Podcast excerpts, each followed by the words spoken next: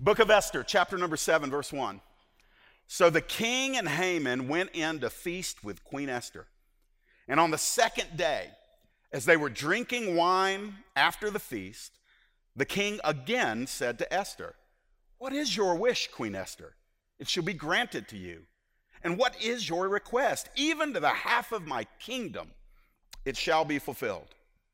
Then Queen Esther answered, If I have found favor in your sight, O king, and if it please the king, let my life be granted me for my wish, and my people for my request, for we have been sold, I and my people, to be destroyed, to be killed, and to be annihilated. If we had been sold merely as slaves, men and women, I would have been silent, for our affliction is not to be compared with the loss to the king. Then King Ahasuerus said to Queen Esther, Who is he? And where is he who has dared to do this? And Esther said, A foe and enemy, this wicked Haman. Dun, dun, dun. Then Haman was terrified before the king and the queen. And the king arose in his wrath from the wine drinking and went into the palace garden. But Haman stayed to beg for his life from Queen Esther, for he saw that harm was determined against him by the king. And the king returned from the palace garden to the place where they were drinking wine, as Haman was falling on the couch where Esther was. And the king said, Will he even assault the queen in my presence in my own house? As the word left the mouth of the king, they covered Haman's face. Then Harbona, one of the eunuchs and attendants on the king, said, Moreover, the gallows that Haman has prepared for Mordecai, whose word saved the king, is standing at Haman's house, 50 cubits high. And the king said, Hang him on that. So they hanged Haman on the gallows that he had prepared for Mordecai. Then the wrath of the king abated. I'm going to talk to you tonight about the rock bottom of rebellion.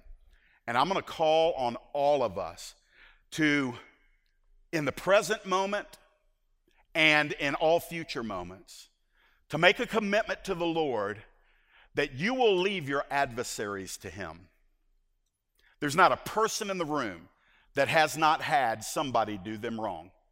It is highly likely that in the room right now, there are people among you that are wrestling within concerning a wrong that has been done to them, a legitimate wrong, not a make believe wrong, not a he said, she said wrong, but a legitimate, certifiable before the Lord wrongdoing that has come on them. And within is that conflict that we almost all of us go through when we've been done wrong. It is so hard to let it go. There's something within the Christian that thirsts for justice. And yet, it is one of those things in the kingdom that God says you're not qualified for. Isn't that humbling? Because we want it. Why? Because the righteous one lives in us, the just one lives in us. And it's not simply our flesh that hates the wrongdoing. There is something called righteous indignation that means we are justifiably offended at what happened, and yet the Lord calls us and to be entering into intentional likeness of His Son to forgive our enemies, to love our enemies even to bless our enemies. The passage that I just read is an ancient example of why it's wise to do that. Why it is wise to allow the Lord to handle those that rebel against Him, and sometimes in their rebellion against Him, they do us wrong.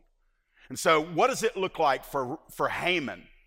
This nemesis, this foe, this villain this purely evil man, I'm not making that up, that's what he's called in Scripture.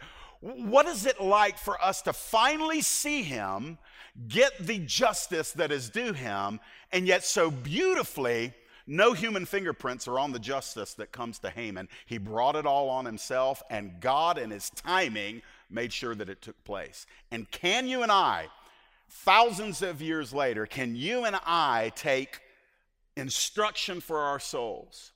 To turn over those Hamans in our lives unto the Lord and wait on Him to bring the justice due. Well, that's the test tonight. And so let's walk through this, and then at the end of it, Lord willing, I'm going to take us to a psalm, and I want you to see that the struggle with why the wicked prosper and justice is delayed, the struggle that we sometimes find in our hearts about that is nothing new. It is ancient, and there's an entire psalm that gives expression to it. And so, with uh, if we have time, we'll go there tonight too. So let's start in the first six verses. It's very simple stuff. The saga continues, and here we go back into the story with Esther, King Ahasuerus, Haman, and Mordecai. First of all, watch how God reveals the plans of the wicked in the first six verses. Now, the king starts out making this generous offer in verses one and two. Let me just read it again. The king and Haman went in, this is feast number two, to feast with Queen Esther. And on the second day, the second feast, as they were drinking wine after the feast, the king again says to Esther, What is your wish, Queen Esther? It shall be granted to you, and what is your request? Even to the half of my kingdom, it shall be fulfilled. Now, rem- remember with me, this is the third time that this, this request of hers has been addressed. She mentioned it, he mentioned it, she mentioned it again, he mentioned it, and now here we are in the third setting.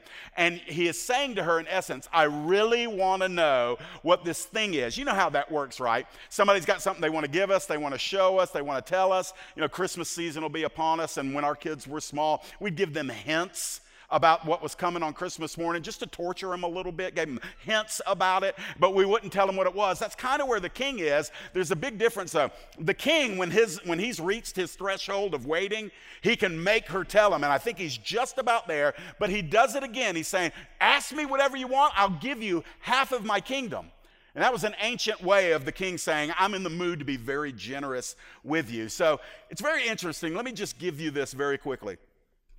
Even a wicked man like King Ahasuerus, who seems to live his life for two, three primary things he loves money, he loves women, and he loves alcohol. That's basically what we've learned about his life. But even this man in his depravity has this little place of generosity where he wants to be a blessing. He wants to do something for his wife, and she is about to take that open door that he is offering her, and she's about to walk through it with the rescue attempt of over a million people, and it's all in her hands. This is the most important moment in her life, and she has to rely on the Lord in a way that few of us have ever had to rely on Him. So go down into verses three and four, and here it comes.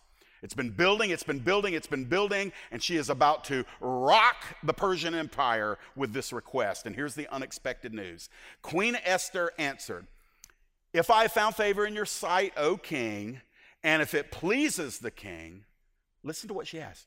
Let my life be granted me for my wish, and my people for my request. For we have been sold, I and my people, to be destroyed, to be killed, and to be annihilated. And then she adds a statement there that I'm not going to read. She basically says, Listen, even if we have to be your slaves, I'm okay with that. But we, my people, and I are about to die. Now, you and I are reading through the book of Esther. And so we understand there's a big storyline here. They're living it out one moment at a time. So they don't have the end of the back of uh, the, the end of the book of Esther. They don't know what's about to happen. So I want you to recognize a couple of things. So the king's the most powerful man in the world at that time. He, he has massive army. He has massive wealth. He's got a massive reputation. He is at the top of the human food chain. Nobody messes with the king. And he's just heard from his life, by the way, after he's been downing some alcohol. So he's a little bit inebriated, one might, might guess, because the word actually that is used for feast means a drinking banquet. So they were going to eat some food, but they were really there to tie one on. That's why they were there. And so he is a little bit inebriated, and he finds out that his wife, the queen of the empire, is disclosing to him out of left field that there is somebody that wants to kill her and all of her people. Now, he didn't see any of that coming, but I'm going to tell you something. I, I, I, literally sat there today in my, my den and I thought, okay, I'm a husband.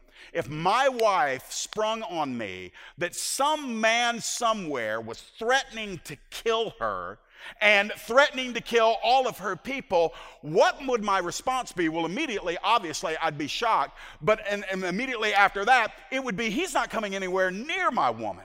I will do whatever it takes to defend my lady and her family, my kids, and extended family. Nobody's going to make a threat. I'm just a little suburbanite. I'm not that intimidating, but he's the king.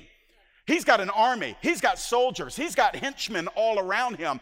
And immediately the king is hearing this news for the very first time. But do you want to remember something else with me? He's the one that caused it. Don't forget, if you're not, if, if, if you weren't here for the earlier messages in the series, it was the king operating in ignorance, and he's probably signing official documents on a regular basis. Remember, he gave his signet ring to Haman, the wicked man. And that signet ring was basically like the, the, the, the, the company uh, credit card. And, and he's an authorized signee.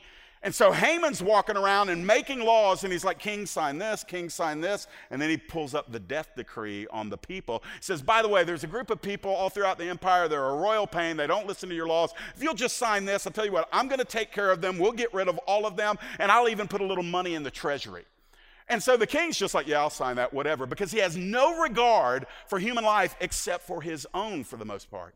And so, in the midst of doing all of this administrative, kingdom wide policy, the king is the one who put into effect the law that said on this date, coming up in a few months from this scene, the, all of the Jews in the kingdom will be exterminated, annihilated, killed, and destroyed.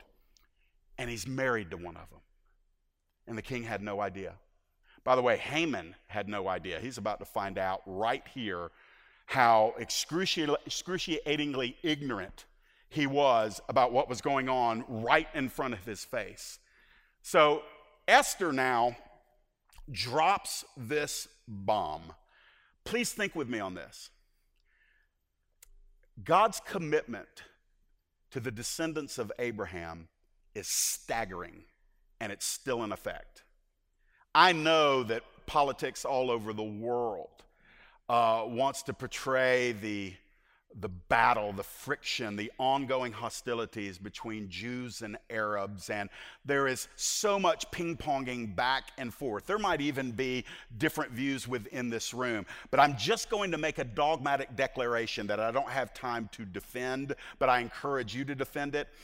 See what God says concerning those who bless the descendants of Abraham, the Jews versus those who oppose the descendants of Abraham. It is not complicated, it is very clear. And the very fact that the Israelis still exist today is a testimony to the fact that God says, I am going to protect my people. And so Esther and is now inserted into the palace in the presence of the only man who can do anything about the decree of death that has gone on to the Israeli people. And Esther is there, and now she has finally let the secret be known. So let's find out what the king does. Look in verses 5 and 6 as Haman's exposed plot hits us right in the face. Then King Ahasuerus said to Queen Esther, Who is he? And that's when all the blood drained out of Haman's face because he knows. He, remember, he's sitting at the table. He's sitting at the table. Who is he and where is he? Who has dared to do this? Esther says, He's a foe, he's an oppressor, he's an enemy. And here she comes. Ladies, you got to love this because this guy's a, he's just a dirty dog, man. And she goes, It's this wicked Haman. Know, I'm not for finger pointing, but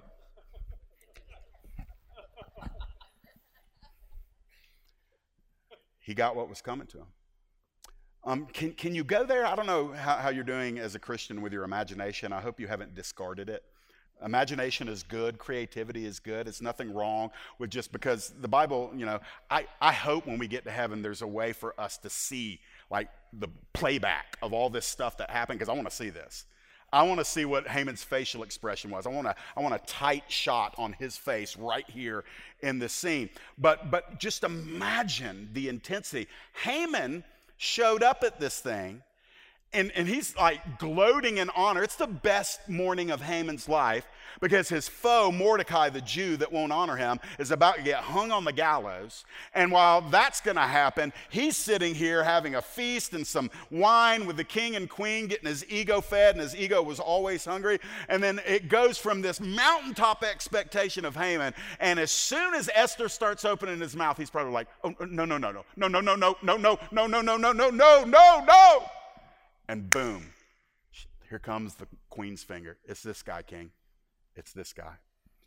The Bible says very clearly that Haman was terrified in verse 6. He was terrified before the king and the queen. Um, Haman hated Mordecai. There was, by the way, a historical um, opposition between the people of Haman, the Agagites, and the people of Mordecai. Mordecai was from the same uh, tribe that King Saul was from. And King Saul and the king of Agag, the Agagites, they had friction back in the day. And so there was historical family tensions between Mordecai and, and Haman. And Haman just decides he's going to kill all of the Jews. He just missed that small detail that the most powerful woman in the empire happened to be one of them. And it's all in a matter of about 60 seconds that his entire wicked plan comes crashing down. Let me give you this it doesn't take God long to take care of your enemy. He may take his time getting to that moment that in his wisdom he deems as best because he's not just simply working on your enemy and you, he's working a whole lot of other stuff. And so, but when the time comes, it doesn't take him long to deal with the enemies. I, I thought about this a lot because there is a certain satisfaction in seeing the rock bottom of rebellion find a man that is so ungodly. But we do wonder, do we not? Lord, why do, why do you take so long? Why do you, why do you just let this stuff go? Why, why, do, why don't you bring down the hammer? But, but what's interesting is we only ask that about those that do us wrong. We, we never want God to do that to us when we are wrong.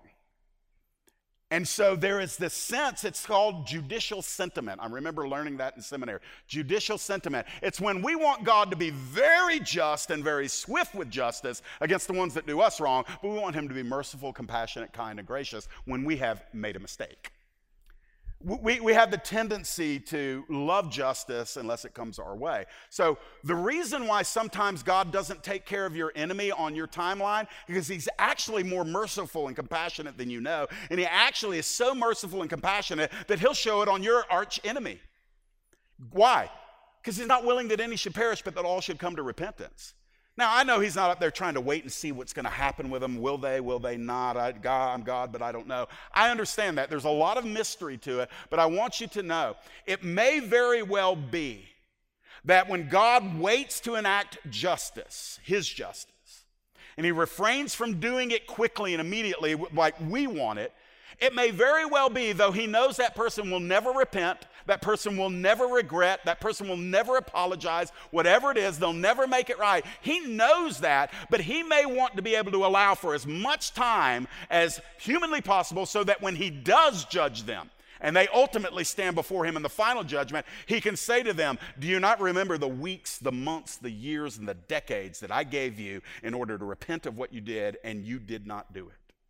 He allows that timeline for more reasons than just making us wait. It's not arbitrary, it's always intentional. So tonight, I, I just I actually feel like a little prophetic weight on this that tonight, if you're asking God, when are you going to balance the scales? I'm going to tell you something. It is impossible for a holy, righteous, and just God not to balance the scales. But He does not promise that it'll be done in your timeline. He does not even promise that it'll be done during your lifetime. And so we have to be able to praise him for who he is, even though what he is doing is not reassuring us about who he is. We have to trust in his stillness and his silence that he is still gloriously good and that he knows what he's doing. Esther had waited, Mordecai had waited. All of the Jews in the empire, they had already gotten the notice that on this date they're going to die. They had waited, and now was the time where the man who orchestrated all of it was exposed, and he is about to get from God what's been coming to him. So, down into verse 8, we're going to find that things went from bad to worse for Haman. So the king gets up in a fury. He leaves the room. Uh, verse, uh, well, actually, man, let me, let me take you back into verse 7. Yeah, I skip that.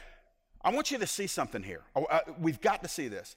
In all of this chaos, look who's in control. The king arose in his wrath from the wine drinking. It says it like three times, so we, we, we're on solid ground that he's probably at the least tipsy, but he's probably drunk.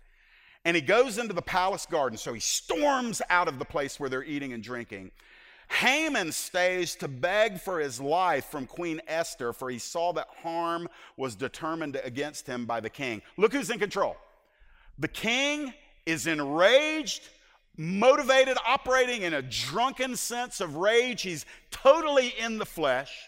Haman is wetting his pants, forgive me, is wetting his pants. He is dying. He knows he's about to literally die. He's begging, he's terrified, he's crawling all over the queen, trying to get her to change her mind. And I just see Esther just kind of sitting there saying, mm hmm, yep.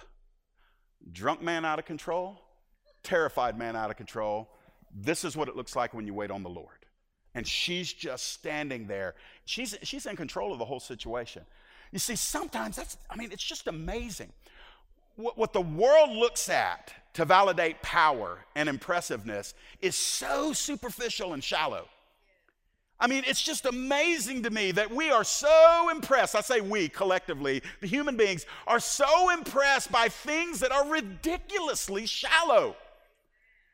Now, beauty, wealth, athletic prowess, there's nothing wrong with those things. But my goodness, do you know how fragile they are? Do you know how fragile b- the beauty is, the type of beauty that, um, you know, Westerners love? All you got to do is just sit there for about 25 years and you're going to say, hmm, not quite so beautiful. Now, don't be offended at that. Just say amen because it's true. Time does a number on our, our views of beauty power and athletic ability. You won't believe this. You know, I used to be an athlete. God help me. I mean, something just happened. What was it? Time and waffle fries. I mean, that's just, just that's it. That's it. I get out there on the court the other day with Art and my 13 year old son, and you know, they're doing Magic Johnson stuff for you that are younger, LeBron James stuff, and they're, they're doing all this stuff. and I'm over there.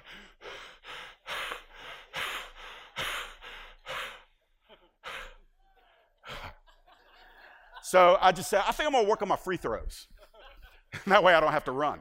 So what, what, what, happens here? It's the stuff that so easily impresses us, and it's all superficial. Esther had substance.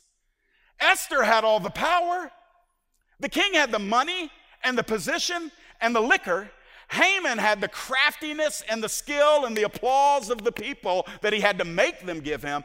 But Esther had the providence of God behind her, the grace of God upon her, and the intentionality of God in front of her.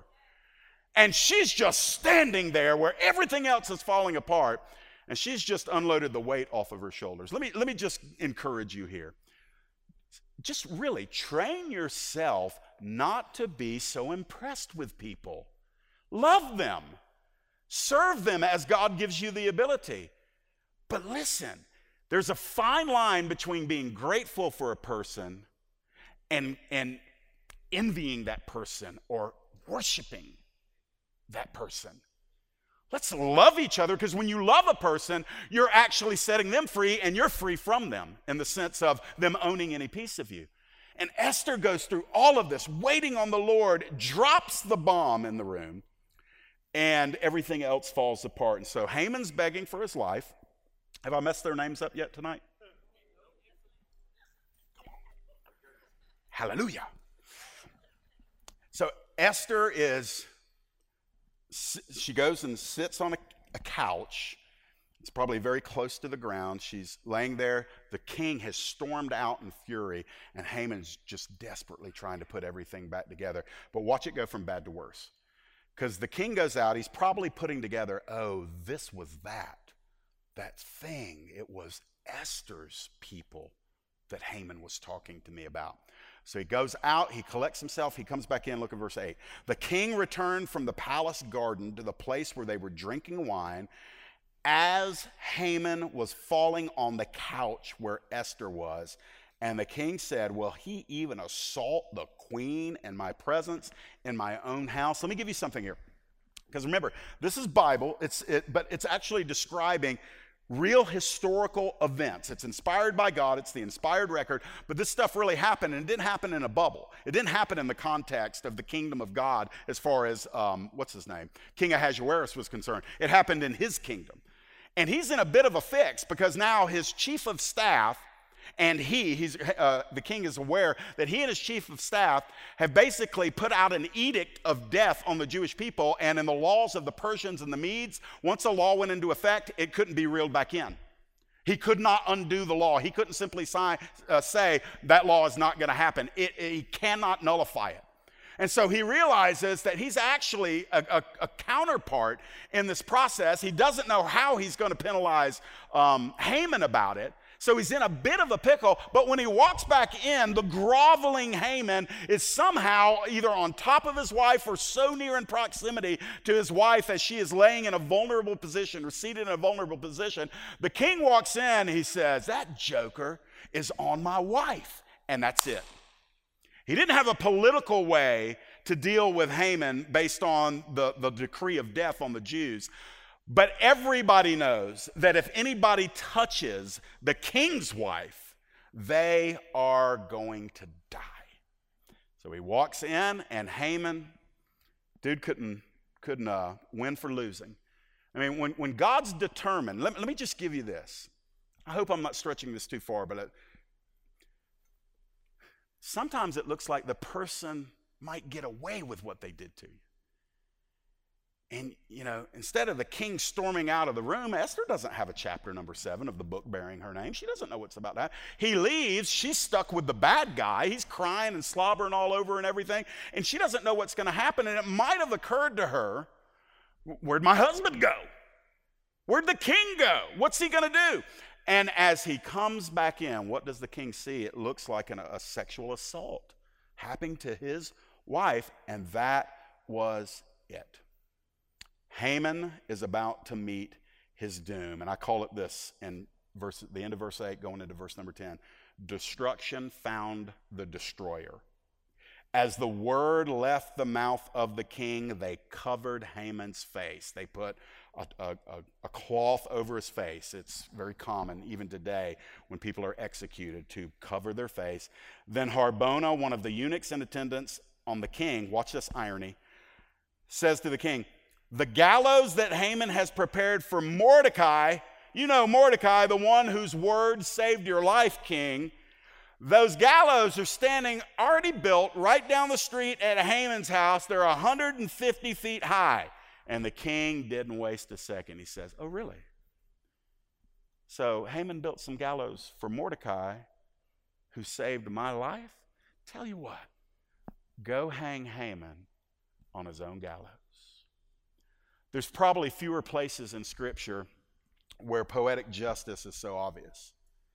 Um, if you're interested, there is some debate. When we think of gallows, we think of the wild, wild west where you got a wooden platform, you got a crossbar, you got a rope with a noose hanging, and the trap door drops and somebody drops down and they either snap their neck or they suffocate. But in, in the Persian Empire, the common form of what we would refer to as hanging was an impaling.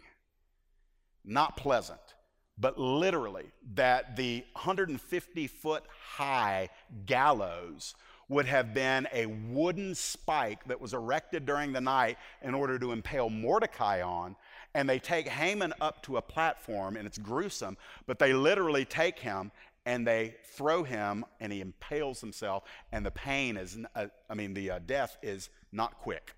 It is an agonizing, torturous death that Haman who justifiably had earned all of this. He had earned it.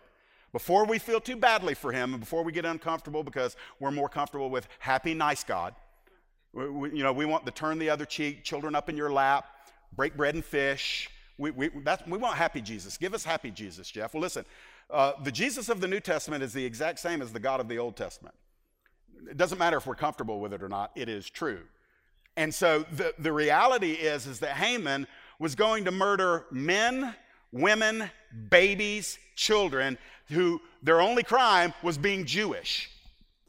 And so before we start saying, poor Haman, couldn't he have gotten probation or something like that? No, he had earned every bit of it, and God is just, and God will defend his own. Um, there's a couple of different directions I can go here, but I, I will just say this. Um, I, I, think the church has spent a lot of time defending God to unbelievers. And personally, I think that's a waste of time. You don't have to make God into some, you know, charismatic Mr. Rogers kind of figure that's kind of milk toast and vanilla and sweet and, and not scary. Let God be the God of the Bible. Let him be the God of the Bible. He's a God of justice. The Bible says that at times the Lord is a man of war. And, and we don't have to, and listen, if you're not comfortable with it, don't read the book of Revelation. Just tear it out of your Bible. Because if you're not comfortable with what, what is called in the book of Revelation the wrath of the Lamb, think about that. I mean, you can't, you can't get two more opposing statements. A wrathful lamb, and yet that's what Jesus has called at a second coming. They're hiding themselves from the wrath of the Lamb.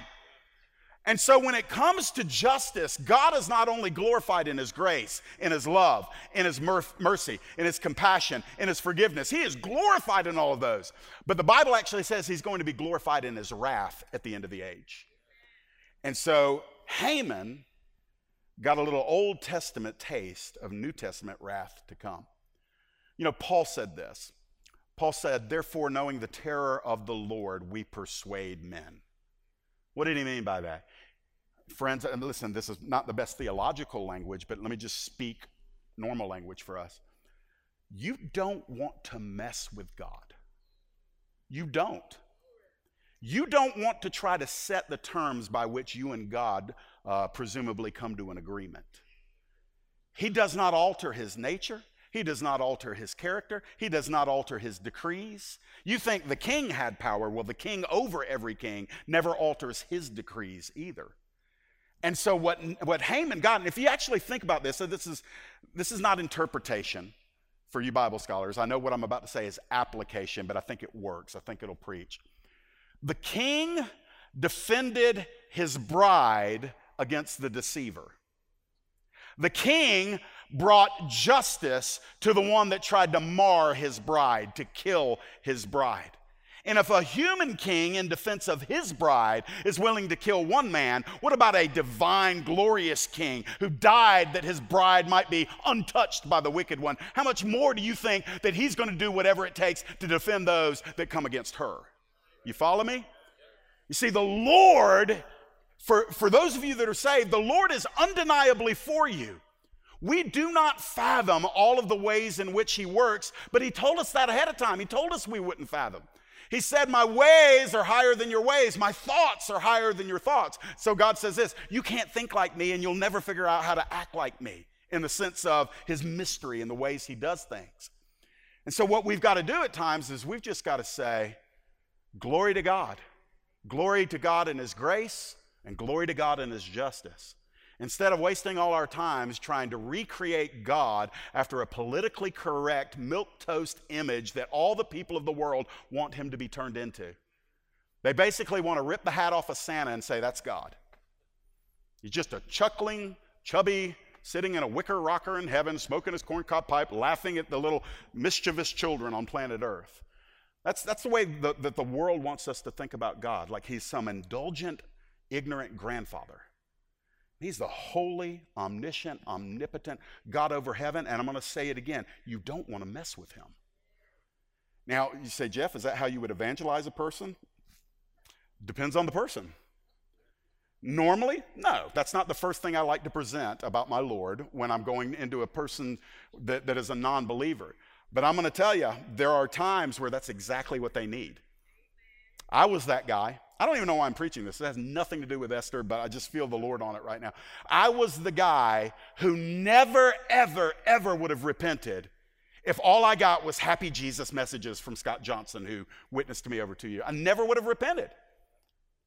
If, if, if, if it was always grace if it was always mercy, if it was always love and always patience and, you know, the, the happy side of God, if it was always that, I would have always felt like there's no urgency, that, that, that I'm still the one in control. But when I started being made aware by a witness what the word said about what happens to those who, who tempt God in his justice, when I, that started leaping off the pages of the Bible to me, um, I felt a little bit like Haman in the room, terrified. Now, hallelujah, when a person does repent, they're immediately granted through the veil of Jesus' flesh, through the blood of his sacrifice, they're granted entrance into all of that mercy, compassion, grace, and forgiveness. But if we continue to cover up in the American church the severity of the Lord, the kindness of God and the severity God, they're tied together, same God.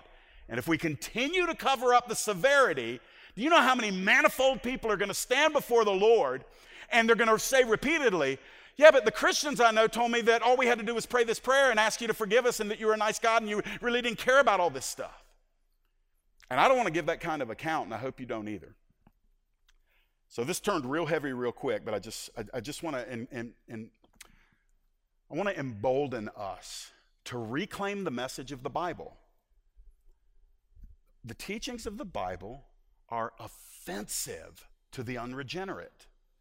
We don't have to be offensive, we don't have to be obnoxious, but we're a far cry from that. We're borderline not being truthful to people because we're telling them incomplete truth. We're telling them one half of the equation while being embarrassed about the other half because we don't want to look like those that are, you know, unloving. My goodness. Um, well, I think I've said enough on that subject. May God embolden all of us to love people enough to tell them the very difficult truths. And then when they are receptive to the gospel, the Holy Spirit awakens them to their need, quickens them, and they say yes to Jesus. My friends, we'll be so glad we told them the bad news that made the good news good. Verse number 10. Justice delayed was not justice denied. Very simply put, verse 10. So they hanged Haman on the gallows that he had prepared for Mordecai. Then the wrath of the king abated. Let me give you some words from Solomon in the book of Ecclesiastes. I think these will be in the notes. Um, chapter 8, verse 11, 12, and 13. Because the sentence against an evil deed is not executed speedily, the heart of the children of man is fully set to do evil. Just leave that verse up there for a second. Do you see what happens? God's giving people a space to repent, but the truly unrepentant and wicked see that lack of justice not as a call to repent, but it further emboldens them to keep doing their sins. Verse 12 Though a sinner does evil a hundred times and prolongs his life, yet I know that it will be well with those who fear God because they fear before him, but it will not be well with the wicked. Neither will he prolong his days like a shadow because he does not fear before God. What, what is all that saying? Um, if you brought a Bible, you can turn to Psalm 73 because it dovetails with, with what I'm going to read from there. But what, what Solomon is saying there is what was played out in the life of uh, Esther from the righteous side and Haman from the unrighteous side.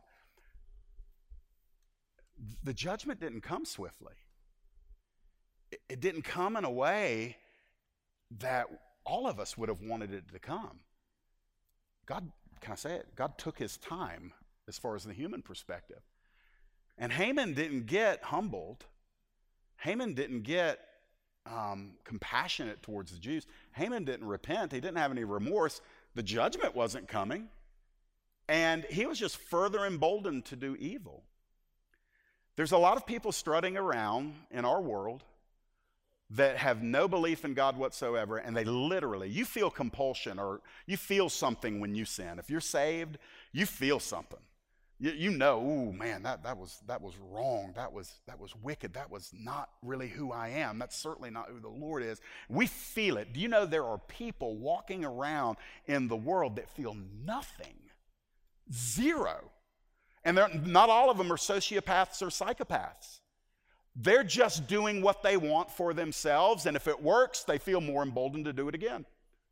Why? Because there's no justice. And so Solomon said, Don't get distracted by that because I know in my knower it is still good to fear the Lord. He said, Because those that fear the Lord are going to prolong their days, and those that endure in their wickedness are going to pass away like a shadow. Say, Jeff, why are you telling us this? Because it's, it's actually, Psalm 73 is in the Bible, and it's all about a righteous person that was so desperately struggling with why the wicked kept getting away with being wicked and why the righteous simultaneously seemed to be struggling, dying, experiencing heartbreak. And there's a psalm. God wanted this song. Remember, it was a song when it was originally written. Asaph wrote it. And God wanted that in the Bible, and I believe the reason why, it could be a, ma- a, million reasons why, but one of them is most certainly that because He knows that we are all tempted to go through seasons like that when we look around and God isn't enacting justice. And the wicked keep getting more wicked, and they're getting wealthy and, and, and they have all the perks of this world and th- their lives look awesome and you know we're down here trying to serve the lord and we're struggling and we're hurting and we're getting done wrong. And there's just something within the human heart even the christian's heart that just wants to say god this is unfair. And, and then in our weakest moments it's possible that we might say i don't know if this is worth it. Psalm 73 i love the first statement. Truly god is good to israel to those who are pure in heart. But as for me, my feet had almost stumbled. I love the King James there. My feet had well nigh slipped. My steps had nearly slipped. Why? Why, Asaph? For I was envious of the arrogant when I saw the prosperity of the wicked. And then he goes on to describe how the wicked live. They have no pangs until death meaning they don't seem to struggle like I, a righteous Hebrew, am struggling. Their bodies are fat and sleek. We live in a world that, you know, treasures slimness and, and that. But in the ancient world, if a person was a little rounded, it's because they had a lot of money and they had access to a lot of food. And so typically the very wealthy were a little bit pudgier. When, when I went to Africa, I can't believe I'm saying this stuff in front of y'all. I went to Africa and I got in a conversation with an African national. And uh, I was wearing uh, African garb, um, African shirt. Not real flattering.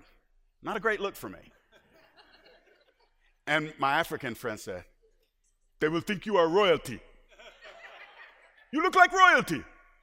I said, That makes me feel better for about 30 seconds. But the, the reality is because the the well to do in his area were a little bit rounder. So he, he, here we say, he's saying they've got no pangs until death. Their bodies are fat and sleek. They are not in trouble as others are. They are not stricken like the rest of mankind. Therefore, because they seem to get whatever they want and do whatever they want, therefore, pride is their necklace. It's beautiful language there. Violence covers them as a garment meaning they'll do whatever it takes to get continue to get whatever they want. Their eyes swell out through fatness, their hearts overflow with follies. They scoff and speak with malice. Loftily, they threaten oppression. They set their mouths against the heavens. Man, do we not see that going on constantly in our culture? The amount of blasphemy that is, is recorded in heaven against the holy uh, throne of God. They set their mouths against the heavens, their tongue struts through the earth. Therefore, his people turn back to them and find no fault in them. And they say, How, this is the wicked people, how can God know? Is there knowledge in the Most High? Behold, these are the wicked, always at ease. They increase in riches. Now, here he goes. He gets painfully honest. All in vain have I kept my heart clean and washed my hands in innocence. For all the day long I have been stricken and rebuked every morning. If I had said, I will speak thus, I would have betrayed the generation of your children. Pause there for a minute. He's saying, and he's writing this privately. I, it's highly unlikely that Asaph knew this was going to be in, in the Bible. But God is moving him, and he's saying, they, they, they're living it up. They have no qualms about the way they live. They run their mouths against the very throne that I bow before, and nothing is done to them. And he, literally says here, he says, I like this. All day long I have been stricken and rebuked every morning. There's a twofold meaning to that.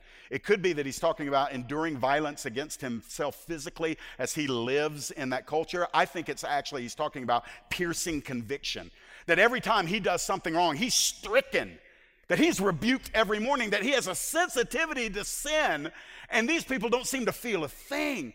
And then he adds this in verse 15. He says, If I speak thus, I would have betrayed the generation of your children. Do you know what he's saying there? He's saying, Yeah, I can't go public with this because everybody will stumble on it, but this is how I feel. He's saying, The generation of your children, if they heard what was coming, and here we are thousands of years later, we're reading it in church. But he said, He's literally saying, I know I'm not allowed to say this, but I'm saying this, Lord. And then he said, But when I thought to understand this, it seemed to me a wearisome task. He got sick of thinking about why the wicked prosper while the righteous suffer. And then this. He said, It seemed to me a wearisome task until I went into the sanctuary of God. Then I discerned what? The end of their stories. See, he gets into the place of worship. Asaph was a songwriter, he was a song leader, choir leader. He gets into the place of worship and he gets his equilibrium. He gets into the presence of the Lord and he starts getting his thoughts filtered out and he gets he just gets balanced again. Because everything that he saw going on around him that was grieving his soul, and I believe he's expressing a little bit of spiritual frustration with the Lord in this. He says, I, Then I got into the sanctuary, I got into the presence of your throne, and I get revelation on the reality that the end of their lives is not going to be he had to take the story all the way to its end, and so do you. So do I. When we are tempted to feel like injustice will never be settled, that, that my, the one who made me his victim or her victim will never have the scales balanced. And why are they carrying on with their lives? And they don't give a rip about the kingdom, and they don't care about the gospel, and they don't worship God. And Lord, I'm down here and I'm trying to do this, and I, I love you, Lord, and, and you're good to me, but why, why am I struggling and they're getting away scot free? And God whispers, He says, I haven't written the end of their story in front of you yet. See, Haman got away with it. He just kept getting away with it, getting away with it, getting away with it until he didn't get away with it anymore. And friends, we have to discipline ourselves as this world tells us. It shouts at us through media, through entertainment, through music, through every stream in our culture. It tells us that being a Christian is a joke. It tells us that. It tells us we're missing out. It tells us it's a, it's, we're getting duped. It tells us it's all a farce, that, that we're missing out on life by denying ourselves by funneling our investments into kingdom things, things that matter, by storing up our treasure in heaven, by loving people that are enemies to us. The world tells us you're, you're a fool. But the Holy Spirit says, remember the end of their story and remember the end of your story. Two very different endings. He didn't get that until he got in that quiet place with the Lord. And then look at verse number 18, and then I'm going to wrap this up he starts saying to the Lord, Oh, I, I get it. Truly, verily, verily, truly, you set them in slippery places. You make them fall to ruin. How they are destroyed in a moment, swept away utterly by terrors. Like a dream when one awakes, O Lord, when you rouse yourself, you despise them as phantoms. Jeff, what benefit is there talking like this? Well, you know, my, my heart is that in the limited time that I have on planet Earth, I want to help people along in their journey. And I don't like theology for theology's sake. The- theology is, layman's terms, it's just truth written or spoken about God. Theos, God, logos, word, words about God. But theology, without unction on it, doesn't really help us. And sometimes we have to take this holy book and we have to just penetrate our lives with it. The light doesn't need to just shine on our life, it needs to shine within us. And so when I read in my Bible that it's possible, not only in Psalm 73 and Ecclesiastes chapter 8 and Esther chapter number 6, 7, and 8, when I read in multiple places that it's very possible for us to get distracted off our end game, off our destiny, off of what God has decreed over your life as a follower of Jesus. If it can happen to them, it can happen to you. So, what am I doing? Man, I'm fighting for you. I'm coming and I'm saying, no, no, no, no, no. Don't be like Asaph was in the first 15 verses. Don't, don't, don't get to that place where you're so focused on what's wrong that you can no longer find what's right. And in our world today, it is absolute, utter chaos in our country right now. And if you think it's just boys behaving badly in politics, you're missing it. There is a destructive Haman who wants to steal, kill, and destroy. And we've got to operate like Esther, waiting on the Lord, knowing when not to speak, because remember, she didn't say anything in the first two meetings, and then knowing when to speak. Instead of just speaking, just bleh, a torrent, because we got something to say. Friends, we can actually be Esther's in our generation and be used of God to help preserve a remnant from all of the destruction going on in our culture. So I'm going to ask you to stand to your feet as I close.